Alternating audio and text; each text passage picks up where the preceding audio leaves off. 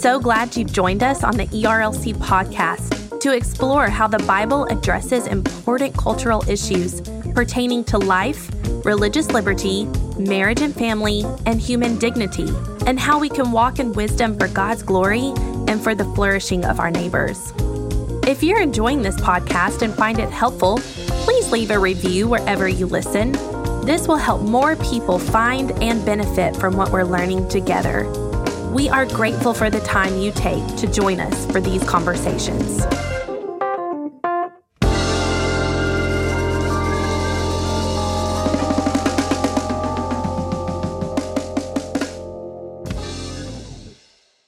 You're listening to the ERLC podcast.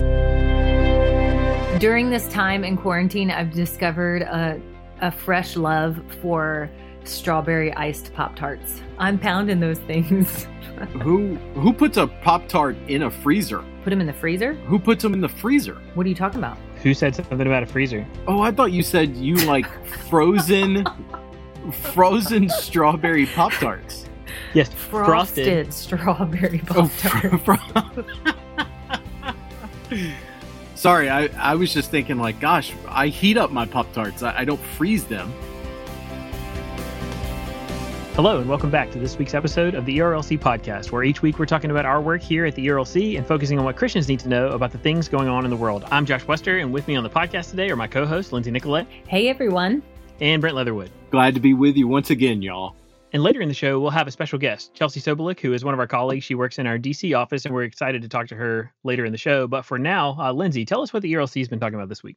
Yeah, thanks, Josh. So, first up, we have a piece by Jared Kennedy an important piece because it's talking about things to consider when reopening our children's ministries in churches. And Jared interviewed several children's ministers, talked to them, um, got their input, did a really good job with this piece. And just some of the examples would be involve a team of leaders in your decision making, bathe your planning process in prayer begin to rebuild your volunteer team right away. Uh, make your discipleship plan scalable. So, again, you can go online, you can read this. There are 12 uh, steps there uh, that he recommends. And also, just so you know, yesterday we posted a piece on our site by Daniel Patterson and Jenn Kintner that um, gives more tips for just opening the whole church in general as pastors and leaders are considering what to do there. Yeah, that's really good, Lindsay. As we are looking toward reopening churches, uh, there is going to be a considerable amount of uh, uncertainty and a lot of questions that are coming in, particularly about what to do uh, in the area of children's ministry. You know, because we think about uh, the kind of order that you can put in place for adults when you give very clear instructions about how to come into the church, where to sit, how to follow appropriate social distancing guidelines. Uh, that is obviously a very different situation when you're talking about kids and the way that children's ministry is typically conducted. And so this is something, uh, this is kind of a vital resource that I think that we're able to provide. And Jared uh, is is one of the people that you can. He's one of those solid voices you can turn to uh, for guidance through something like this. Yeah, and the important thing to remember is that for every church in every location, it's going to be different, and it could be two steps forward, one step back. So again, these are guidelines, suggestions, uh, but you have to pray and consider how this applies to your church in your specific area. And that second piece that you mentioned, Lindsay, from uh, our colleagues Daniel Patterson and Jenn Kintner, I'm actually sharing that with chiefs of staffs of governors uh, across the country to give them a resource that uh, they can share with their own churches to help think through different um, areas that they need to consider when reopening. And so that's uh, just another point of evidence of, of what we do at the ERLC as we are seeking to serve our churches and particularly in this moment. Yeah, and we're glad to be able to do it and to have the resources to bring these kinds of things together. So, moving on to the next piece, uh, we have an article by Eric Costanzo, who is a pastor, and his church is doing incredible work with uh, refugee and immigrant neighbors. So, he's written an article about seven ways we can serve them during a pandemic. And he points out that there are certain populations that are more vulnerable when a pandemic hits, and that uh, our refugee and immigrant neighbors fall into that category because they were facing hardships and they were facing obstacles even before the pandemic hit. And so it just makes things worse. So, some of his suggestions here reach out personally to your immigrant and refugee neighbors. It just takes knocking on the door, and you can step back, can stay six feet apart. Look to address job and income insecurity. He gives some um, some websites that help translate COVID 19 material so they can um, be aware of what it is that they need to do. And then also, you know, he says, uh, invite your immigrant and refugee neighbors to join your online services. Many are just waiting to be invited and would love to be welcomed into a community. And then finally, what I wanted to highlight is a piece by Alex Ward. Um, and, you know, we have Mother's Day coming up this weekend on the 10th. And hopefully, any dads that are listening here and any children will remember and will either run out and buy a card or go on Amazon and buy that last minute gift. But it is Mother's Day, even though it's hard to keep track of the days. Um, but Alex did a piece about five mothers who helped shape Christian history. And I love this because you just you don't hear about the influence that moms have had on their children's lives and and throughout Christian history. So some examples here. Monica, he calls her the weeping mother, and this is Augustine's mom who pled with the Lord for Augustine to turn to Christ. And then you hear about Katharina Luther, who um, he calls the industrious mother. That while her husband was preaching and and was used to begin the Reformation, she was at home doing incredible things managing their different businesses and their households and and gave birth to six children and raised four orphans. So she was no weakling. She was doing all kinds of work for the kingdom. And then um, finally, another example would be Morrow Graham, which I just think is a cool first name. It's Billy Graham's mom. I didn't know that that was her name, but he calls her uh, the praying mother. Billy Graham says that him coming to Christ and serving the Lord in the way that he did is attributed to his mom and the way that she prayed uh, for them and for his siblings and for his family. So it's just a neat look at some moms throughout history. And hopefully, the moms listening um, to our podcast will just be encouraged to know that their small endeavors that aren't seen are actually big in the hands of the Lord. Lindsay, that was really great, and uh, it's cool that that piece comes to us from Alex Ward. Alex is our very own like Jedi researcher at the ERLC. He is the one who is uh, any uh, any information we're looking for at any given time. He can track it down faster uh, and more reliably than anybody else. So that was a that's a very cool piece. It's also a helpful reminder that it is Mother's Day, so hopefully you know people will take that under advisement uh, and get it right because it's coming on Sunday. But that's a great look at our ERLC content for the week. Brent, what's been going on in the world of culture? Well, so I want to start off with an inspiring message that came this week from former President George W. Bush. Uh, he put out a, uh, a video from the Bush Center and uh, had the president narrate, and his voiceover played over clips of families, couples, healthcare workers, and just everyday moments uh, that have been lost or affected by the coronavirus. We'll link to it in the show notes so you can hear the entire uh, audio, but I just thought it was really comforting in this week.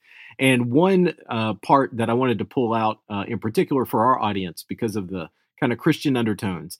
He said, quote, in this case, we serve our neighbor by separating from them. We cannot allow physical separation to become emotional isolation. This requires us to be not only compassionate, but creative in our outreach. And people across the nation are using the tools of technology in the cause of solidarity. Love him. And that is a great line. Cannot allow physical separation to become emotional isolation, if ever there was a temptation in the midst of a pandemic. Yeah, Lindsay, I thought that was uh, just a, a really helpful and, and needed reminder for all of us in this moment.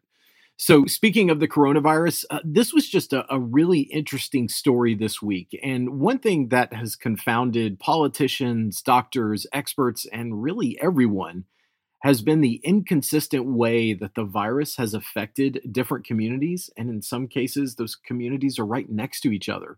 So the New York Times was looking at this and um, it gave several of examples. For, for example, uh, in the country of Iran, they have had to resort to mass burials. But right next door in neighboring Iraq, fewer than 100 people have passed away from the coronavirus. Um, in the Caribbean, the Dominican Republic has reported nearly 7,600 cases of the virus, but just across the border, remember they're on the same island, Haiti has recorded only about 85. And so the coronavirus has touched almost every country on earth, but its impact, as it's reported in the story, has seemed very capricious. Brent, this article is fascinating. Did they give any reasoning as to why they thought this was happening? So, in this story, they talked to a number of experts and doctors, and there are hundreds of studies underway around the world looking into how demographics, pre existing conditions, and even genetics might affect this kind of uh, varying impact on communities. And so ultimately, though, they really don't know. That's a that's a great question, Lindsay. Another story that caught my eye is that this pandemic is uh, pushing America into a mental health crisis. So, the Washington Post noted that anxiety and depression are rising uh, in this moment. And so, federal agencies and experts are warning that a historic wave of mental health problems are approaching, be it depression, substance abuse, post traumatic stress disorder, and suicide. And and Lindsay and Josh, I, I, know over the past few weeks we've had a few articles and resources on erlc.com that uh, touch on this subject. We have, and we'll have more to come. Uh, in fact, this month, because it is May already, right, uh, is National Mental Health Awareness Month. And so I've already reached out to somebody who's connected me with another person that's involved in mental health ministry. So we will be having some pieces on this. But an interesting article that I saw, or a quote actually, I think we might have talked about this before, from Sissy Goff, who works with children, girls, and teenagers, was that those children and teenagers who had reported high levels of anxiety before the pandemic are reporting lower levels of anxiety. So it's interesting to think about how this is affecting adults versus children. Yeah, I can say, you know, just speaking totally for myself and and largely anecdotally, like one of the unintended benefits of this time, even as there are so many bad things going on, is that it has uh, provided a real opportunity for me to engage directly with my children uh, at a level that I'm just typically not able to do. And so rather than just saving it all for the weekend and trying to pack in as much fun or as time together as we can, like every day throughout the day, there are just periodic breaks, sometimes, you know, forced interruptions by my kids literally busting into the room where I'm doing whatever, I have to lock the door so I can do the podcast to keep them out of here for just a few minutes. But like I get to spend this time with them and I can see the benefit in strengthening our relationships and just enjoying time with one another. And so I hope that's true for a lot of families along those same lines, uh, as the coronavirus has uh, elevated in, in the mind of the public and it's been a top policy priority, there's actually another pandemic that Americans have been struggling with, and that is fatal opioid overdoses.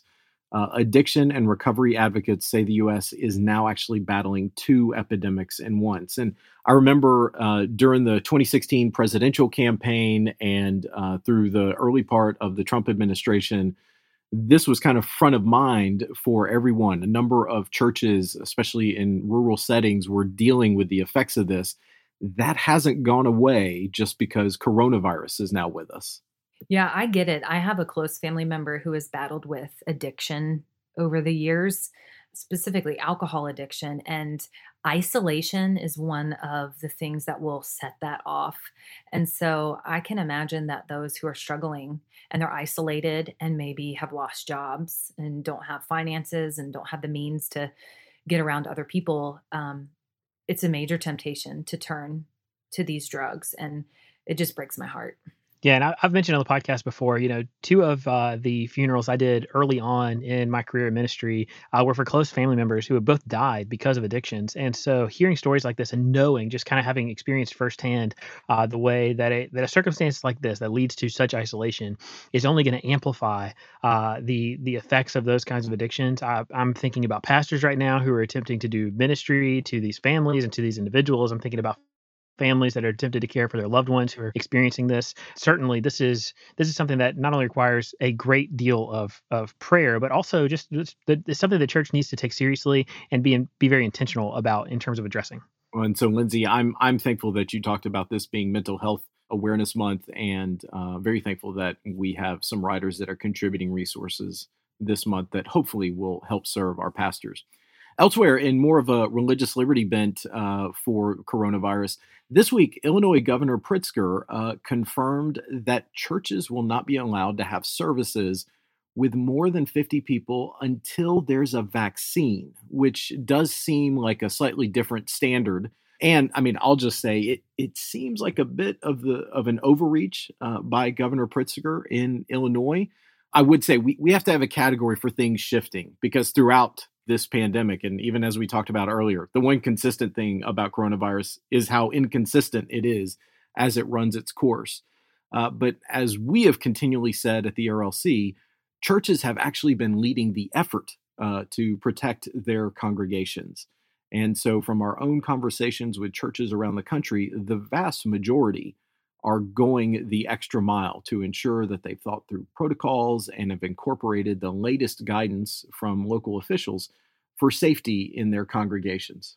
Yeah, one of the real benefits we talked about it uh, before on the podcast of the way that our you know system of government is structured in terms of federalism is that we aren't seeing kind of from the top down one size fits all uh, answers or solutions being proposed for how our country should deal with this. We're seeing governors and even uh, officials at the local level trying to make sense of what is what is best here. That does strike me immediately, and when I saw that as something that is probably uh, overburdensome for churches, uh, I know there's still a lot of information that we do not know. But I think that as we start to see churches uh, begin to regather, even even this week and in the coming weeks, uh, to put those kinds of social distancing uh, protocols into place, I think we're going to learn a lot here. And you know, God willing, not not even something that's so much focused on Governor Pritzker's words here, but just we we want to see churches meeting again, and hopefully the evidence will bear out that there is, even while we're trying to combat the virus, safe ways for churches to begin resuming their gatherings, even if those gatherings have to look differently than they did before. Well, and so I, have reached out to uh, Governor Pritzker's office this week uh, to see if there's ways that we can be helpful at the ERLC for them to be more constructive uh, in their communications with religious communities. And look, there are over 1,100 Southern Baptist churches in Illinois. And so this is going to uh, be something that we know a number of our pastors are thinking about and wrestling with uh, in, in that state. Okay, so uh, moving in, uh, warning to parents uh, out there: the the next few minutes, we're going to talk about an event that happened this week. Uh, we just want to forewarn you in case you want to skip ahead for a few minutes, and in case you have little ears that might be listening with you. So this week, CNN reported, and a number of outlets reported about a new video that has surfaced that showed a man in Georgia was chased and killed while jogging. This is a very sad moment. Uh, it resurfaces the conversations about um, shootings of unarmed black men in our nation. And from the story, a Georgia man was chased, shot, and killed while jogging more than two months ago, and his family is now calling for justice.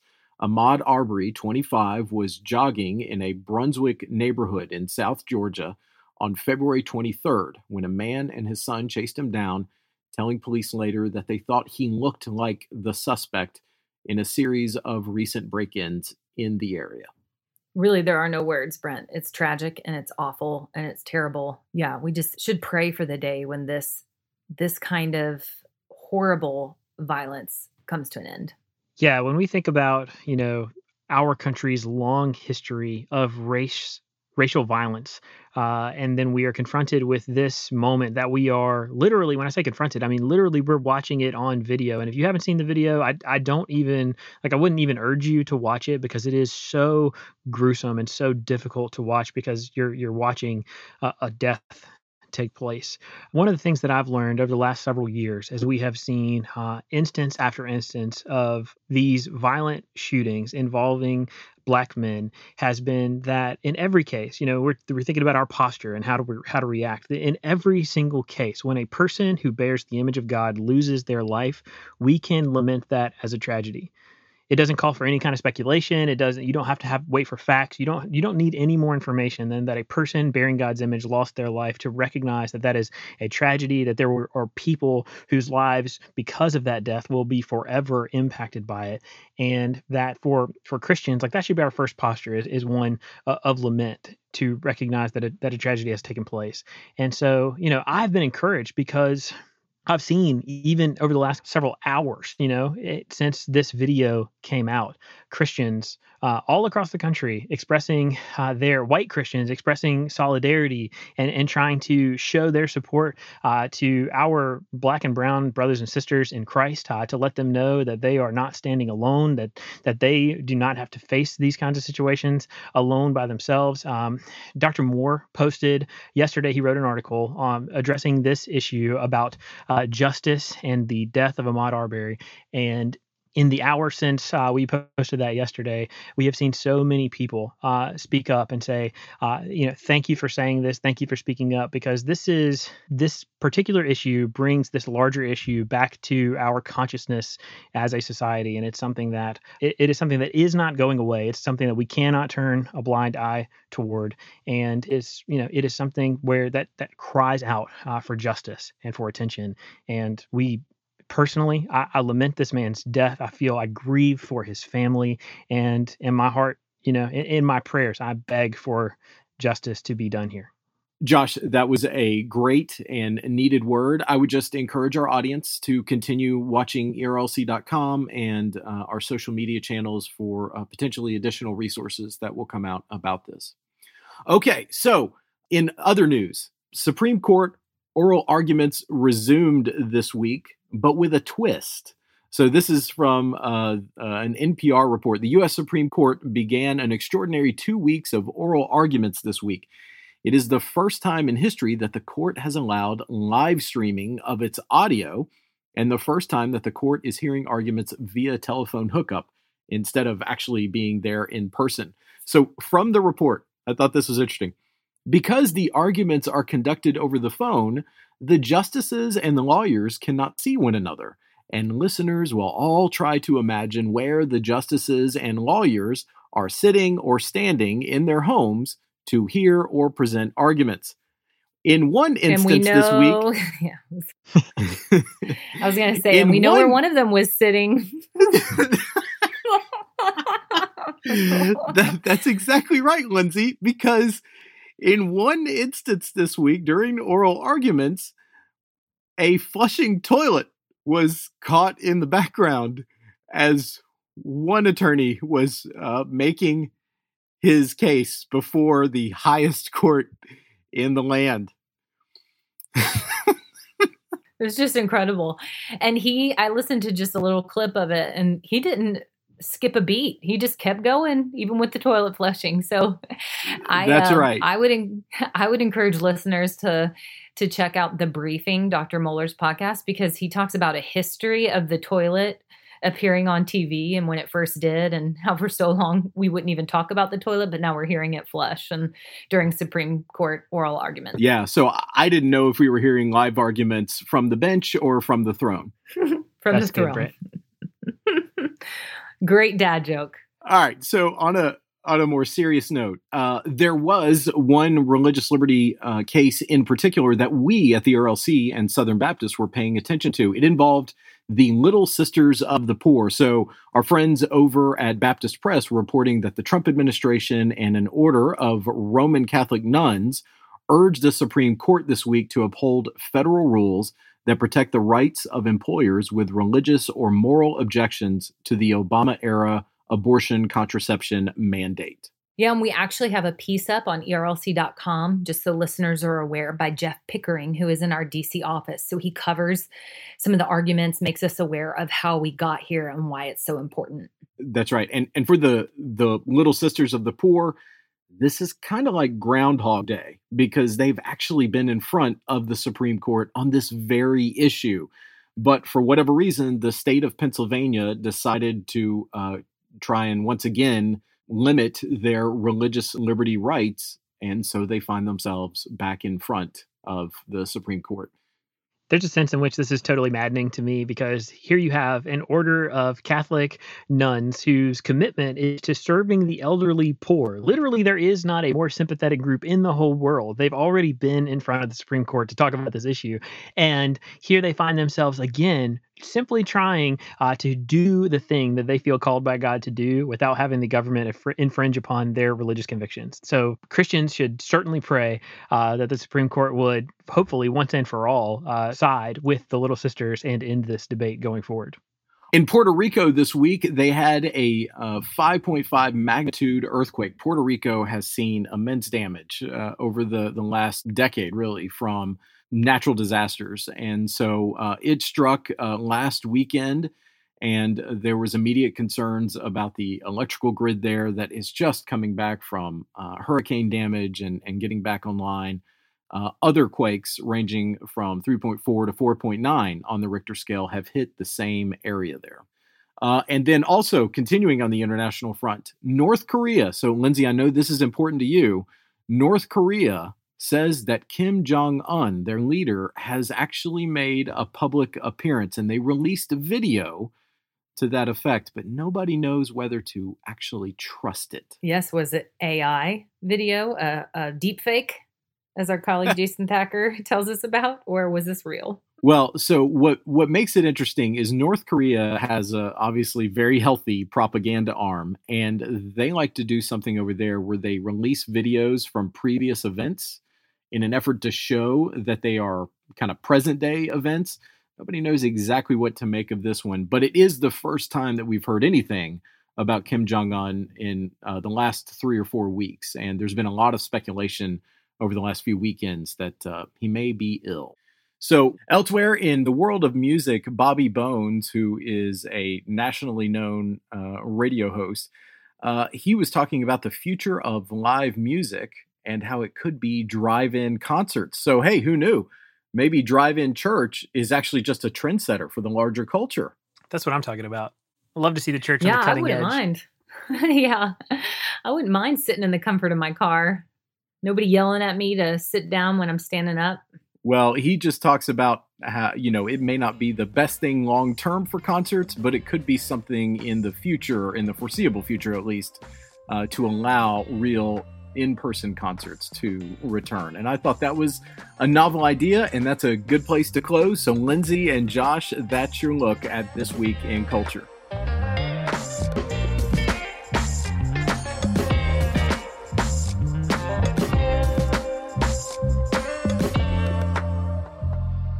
So now we're about to talk to our friend and colleague, coworker Chelsea Patterson Sobolik. Chelsea is uh, a team member in our DC office, and she's uh, one of our dear friends. And this is the first person to make a return appearance on the podcast. So, Chelsea, just to remind people or people who might have missed the first episode, tell us a little bit about yourself.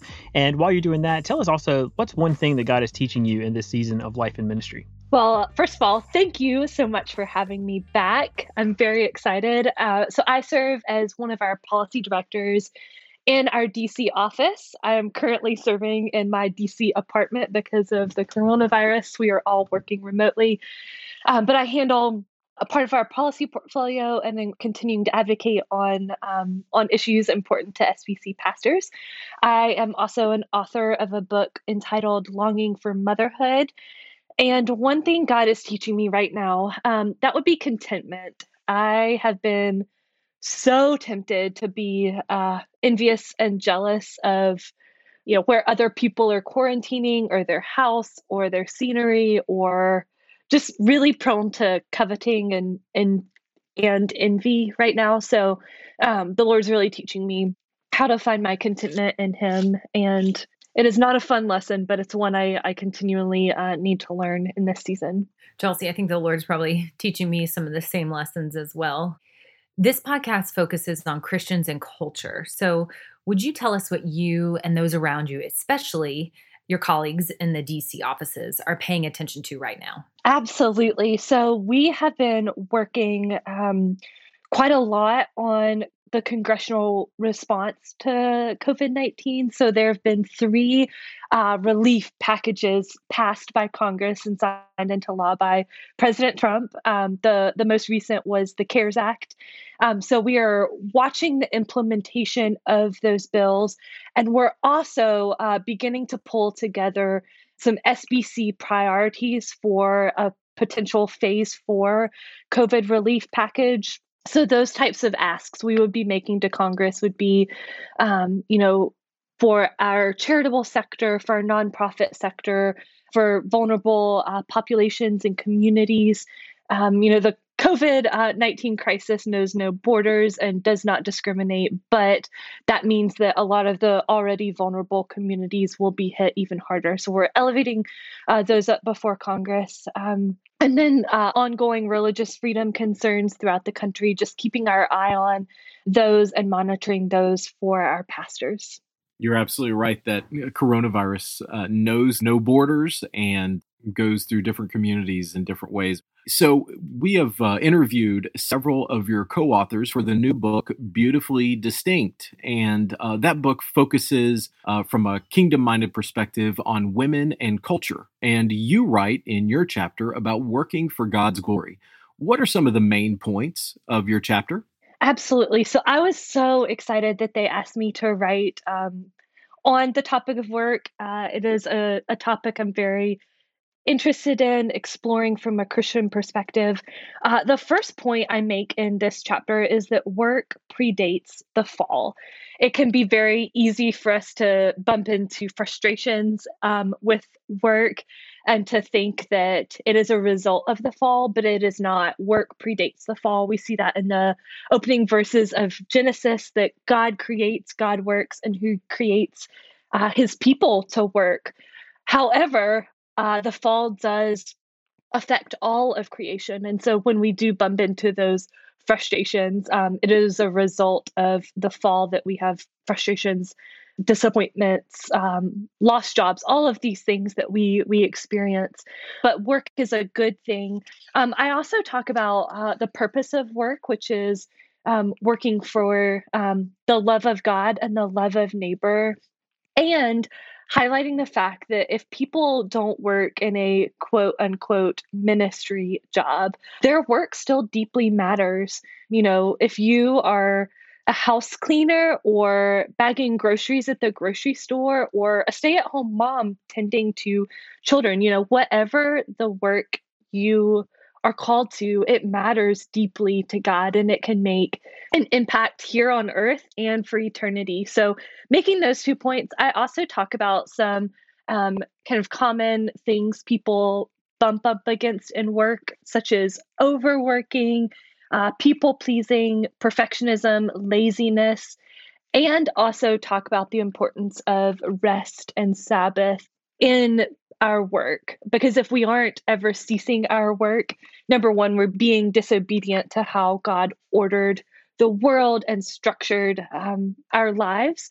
But ceasing work is just as important as working hard. So I tried to tackle a lot in one short chapter, but like I said, this is a topic I'm um, very passionate about, and I hope uh, this will be encouraging and helpful for the readers of this new book. And it's so appropriate, Chelsea, especially now as many of us find ourselves in unconventional work situations and we're we probably right. find ourselves on yeah, on different ends of the spectrum as far as what we're struggling with regarding work. So we're thankful for that and for beautifully distinct. We're also thankful that you have a heart for international adoption.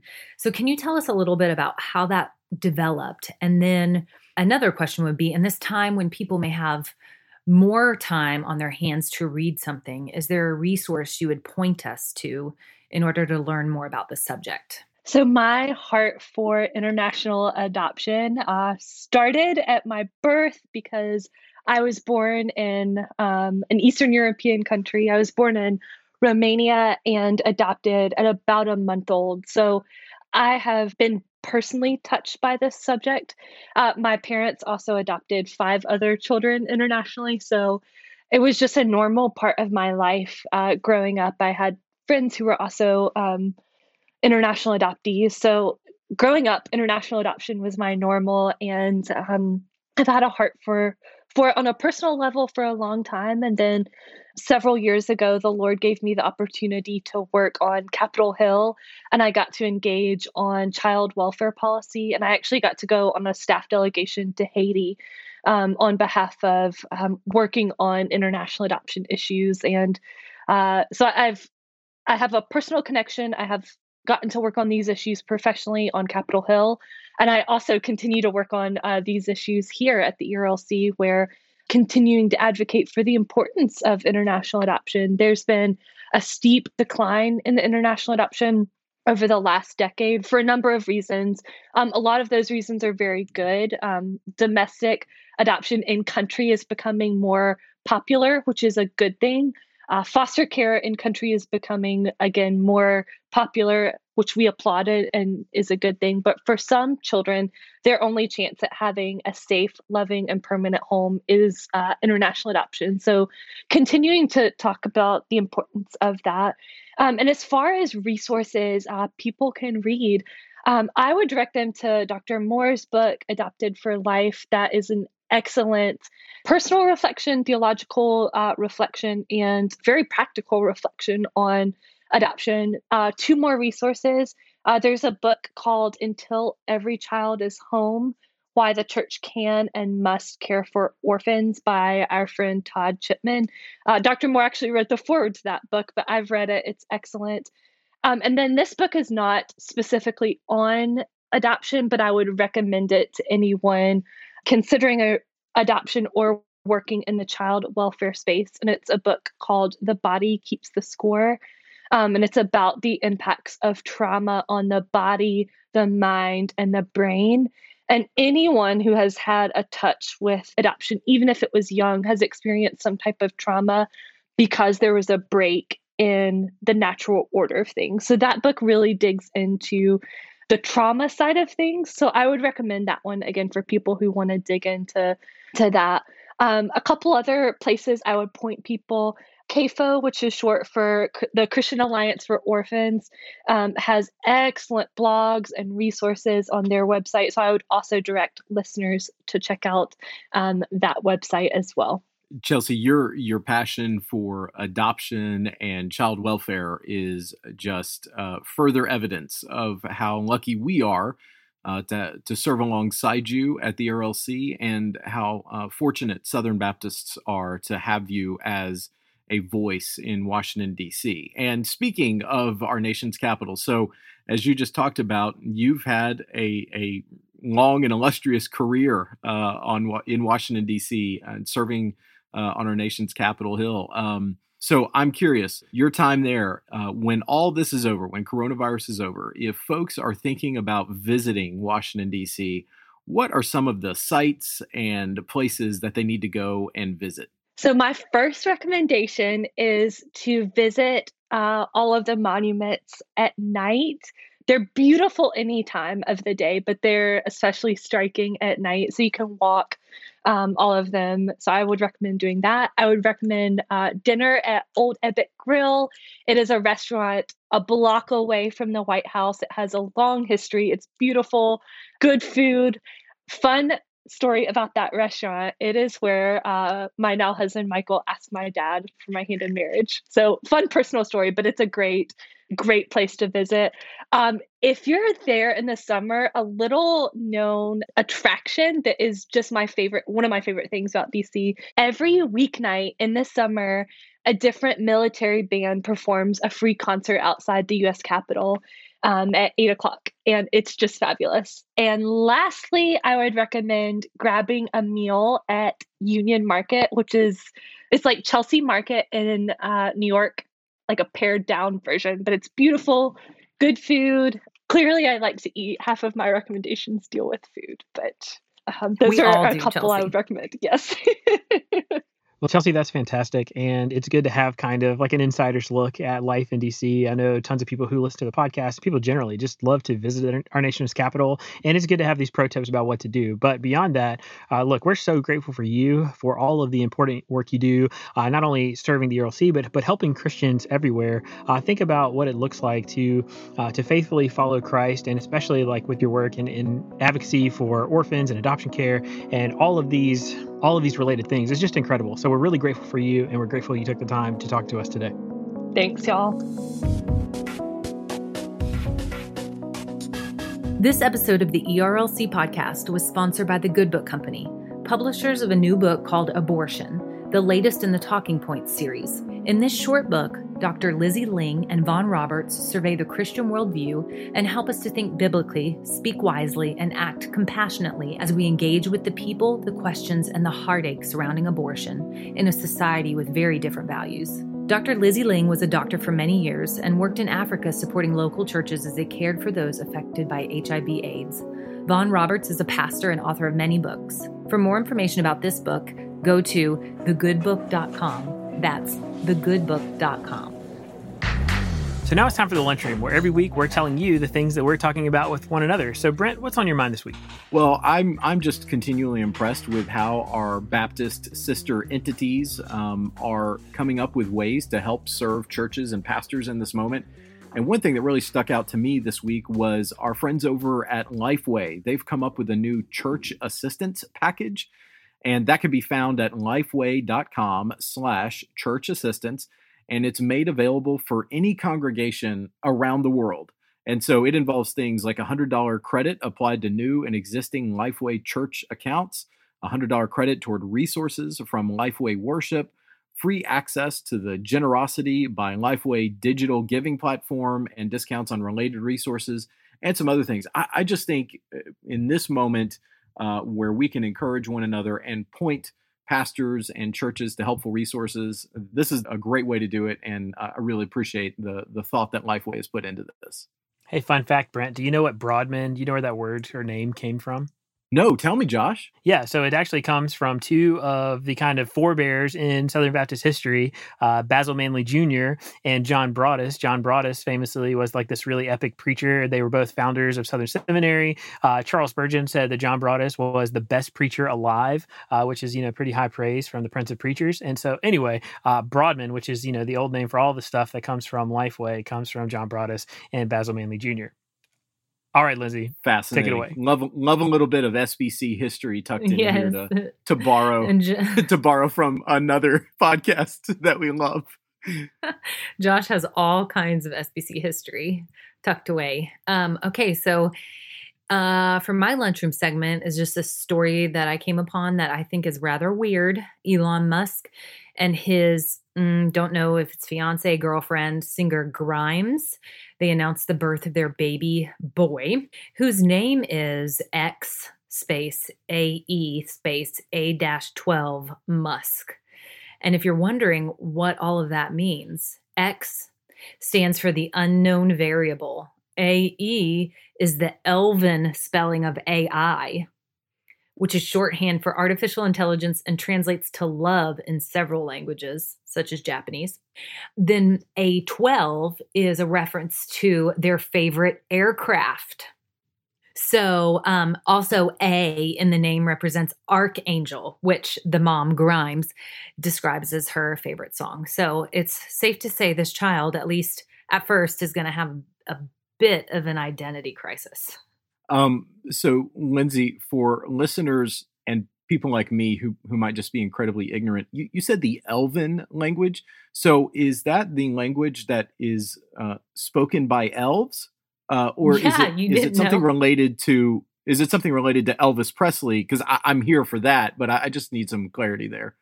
No, Elven language. We're living among elves, and you didn't even know it. And they speak a language, and apparently AE is the spelling of AI in the Elven language. Well, so long as they keep um, making those delicious uh, cookies from their treehouse cookies, that's right. I'm I'm okay with you it. You can name your children anything you want. Yeah. So anyway, it's pretty weird. You know, that is so fascinating to me. One of the things I've said, like jokingly, uh, often is that there's you can't really spell a name wrong. Like you can spell a name however you want to and tell people to pronounce it however you want to because you know you don't have to follow the rules of you know phonics in order to create a name. I'm going to rescind all of that stuff. I just want to retract all the times I ever said that because how nuts. Uh, what are they going to call this kid? yeah. I don't really know. Uh, but you know, best of luck. So, Josh, uh, I, my, I, feel like I feel like Elon Musk is uh, just a very quixotic figure. you know, Brent, that's well said. And uh, listen, if you've not like, if you don't know anything about Elon Musk, he it really is one of the most fascinating people on the planet. Uh, for, I mean, not necessarily for any kind of reasons of virtue, but he's just such a fascinating person. I listened to a biography of him uh, a few years ago, and it was about his life, about the creation of the companies that he's, uh, you know, started Tesla, SpaceX, back when he was involved in PayPal, Elon Musk, incredible, incredibly interesting person. Uh, but to move on from that, so my lunchroom this week is actually going to be a couple things. Number one is I'm sure you guys have noticed one of the ways we're talking to each other the most right now and spending the most time engaging with the world is on social media because we're all isolated from one another. Well, I don't know if anybody else has noticed this. I'm sure you have, uh, but apparently the rage during uh, quarantine has been cooking. I've seen people trying all kinds of, of new recipes from you know things that I, are really appealing to me, like different cuts of meats and how to how to how to make the perfect steak or uh, folks who are trying to make biscuits is a big thing that I've seen a lot of people doing. And then uh, Megan, who has been helping us with the podcast, she posted this BuzzFeed article about how to uh, make mini pancake cereal, and apparently it's taking over the internet. So uh, we'll link to that and let you see that. I don't know if you're a cereal person. I'm definitely a pancake person, so like maybe there's some real, uh, you know, maybe there's some real benefit to giving this a try. But that's been fascinating to me. Well, the question though, Josh, is is it mushy cereal? Because who likes mushy cereal? You know, I haven't had it yet, so I would have no way of knowing. I just, it just but sounds like a bad idea. I would imagine that it's pretty good. If people are like, you know, going nuts about it on the internet, maybe there's some, you know, maybe there's something to it. You know, Josh, now if everyone was going nuts about something on the internet, would you follow them? I mean, if it's a food, I would probably try it. so anyway, so and, and on a more serious note, just to plug a piece from one of my really good friends, Andrew Walker has a two-part essay uh, up on erlc.com this week talking about how religious liberty made him a convinced Baptist. And if you haven't, uh, if you haven't seen that, I would really encourage you to go check it out. Uh, Andrew and I have been like talking through the ideas in this piece, and this is the stuff that's really been shaping him as a person uh, over the last several like decades of his life. And so I would encourage you to go check it out. It's really, really good, especially if you do have an interest uh, in in religious liberty. It is a it's a really helpful helpful piece for you to check out. But that's uh, guys, that's my lunchroom for the week. All right, so in the inbox this week, we've gotten a number of questions along these lines. So it's probably helpful to distill it down to one thing. Our church is thinking through what steps we need to take to begin reopening and holding services again. What recommendations does the ERLC have? So, Brent, that's an appropriate question for today because we have just discussed in the podcast a bunch of resources um, that we can point people to. So, for instance, Jared Kennedy's piece on our site 12 considerations when you're reopening your children's ministry. We have our piece by Daniel Patterson and Jenn Kintner about things you should be thinking through as you are looking to open your church post coronavirus.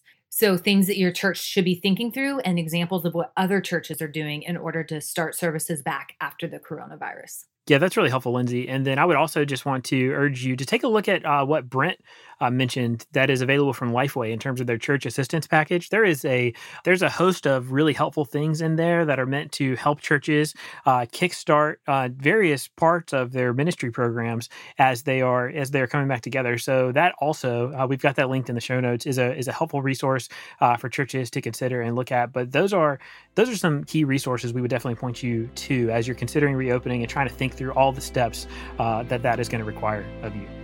We just want to say thanks so much uh, for listening to the show today. And just as a reminder, you can find links to all the things we talked about in the show notes. If you like the podcast, you can uh, help us spread the word by sharing the episode on social media or going into your podcast app and leaving us a rating or a brief review. It just helps more people discover the podcast.